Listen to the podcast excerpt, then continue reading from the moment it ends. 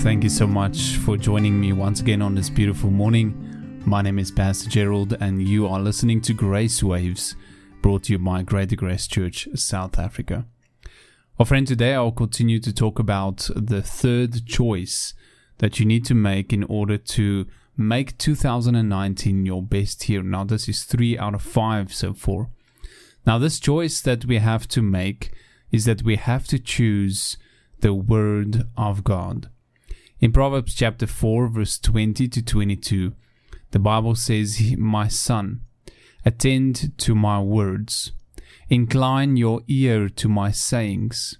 Let them not depart from your eyes, and keep them in the midst of your heart, for they are life unto those that find them, and health to all their flesh. The words of God are life and they are health to us. So, yes, friend, there is a choice when it comes to the Word of God. There is a choice that you must make, not only to receive God's words, but also to believe in it. And that choice is a choice that you have to make daily. Every day, you must put yourself in a place where you can receive and hear God's words. In Matthew chapter 4, verse 4, Jesus was saying, and he said, But he answered and said, It is written, Man shall not live by bread alone, but by every word that proceeds out of the mouth of God. In John chapter 6, verse 63, the Bible says, It is the Spirit that quickens, and the flesh profits nothing. The words that I speak unto you, they are spirit, and they are life. The words that God speak unto us, they are spirit, and they are life. In Psalm 119, verse 103, the psalmist says, How sweet are thy words unto my taste! Yes, sweeter than honey to my mouth. You see, friend, the word of God is the fuel of life each day for us as Christians. We cannot go through the through this life if we do not have the word of God in our hearts and in our thoughts daily. God's words are life unto us. They guide us, they protect us, they give us life. For they are not mere words, but they are living words, words that shall lift you up, words that instruct you, words that keep your heart, words that correct you, and words that will inspire you. In Psalm 19, verse 7 to 14, the Bible so beautifully describes the power of God's word and its purpose. It says from verse 7 in Psalm 19 The law of the Lord is perfect, converting the soul. The testimony of the Lord is sure, making wise the simple. The statutes of the Lord are right, rejoicing the heart. The commandments of the Lord are pure, enlightening the eyes. The fear of the Lord is clean, enduring forever, and the judgments of the Lord are true and righteous altogether. More to be desired than gold, yet, yes, than much fine gold. Sweeter also than honey and the honeycomb. More, moreover, by them is thy servant warned, and in keeping them there is great reward. Who can understand his errors? Cleanse you me from my secret faults. Keep back your servant from presumptuous sins. Let them not have dominion over me. Then shall I be upright, and I shall be innocent from the great transgression. Let the words of my mouth and the meditation of my heart be acceptable in thy sight, O Lord, my strength and my Redeemer.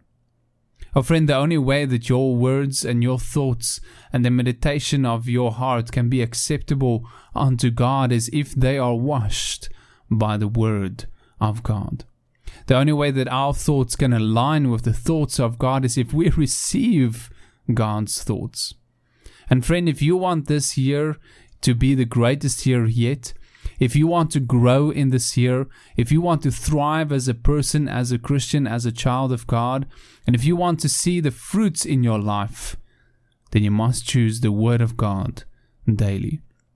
Choose to be in the Bible. Choose to listen to messages like this one. Choose to go to church. Choose to study the Bible for yourself. Choose to attend a Bible study, a fellowship, a cell group, somewhere where you can get an extra portion. And choose to attend Bible school where the opportunity is there. The Word of God is powerful. It is a living force that can change your life. But only if you choose to give it a place in your heart and in your th- thoughts, friend. John 15, verse 7 to 9. The Bible says, and Jesus is speaking, If you abide in me, and my words abide in you, you shall ask what you will, and it shall be done unto you. Herein is my Father glorified that you bear much fruit, so shall you be my disciples. As the Father has loved me, so I have loved you. Continue in my love. Friend, God wants you to bear fruit. That is His glory that you bear fruit, but there can be no fruit if you do not abide in Him and do not abide in His words. If you want to have the best year yet, you must allow God's words to abide in you, to have a place in your life, to have a place in your heart and in your thoughts. And then His word shall become a lamp unto your feet, and it shall guide you through this life. It will lead you in the vision that God has for you. It will guide you in what steps to take in wisdom every day as you are walking and making decisions. For it is those decisions that will determine what kind of year you will have. And friend, if you abide in the Word of God, you will have the greatest year yet. For you will bear fruit, and you will grow, and you will get to know God more, and your life will be changed, and your heart will be changed, and your thoughts will be changed. And ultimately, it will be life to your heart and health even to your body. Oh, friend, Thank you so much for listening today. May you have an awesome and wonderful day, and may the words of God abide in your heart and in your thoughts today. May God quicken you and lead you in the way as you continue to walk with Him. And as always, may God bless you greatly.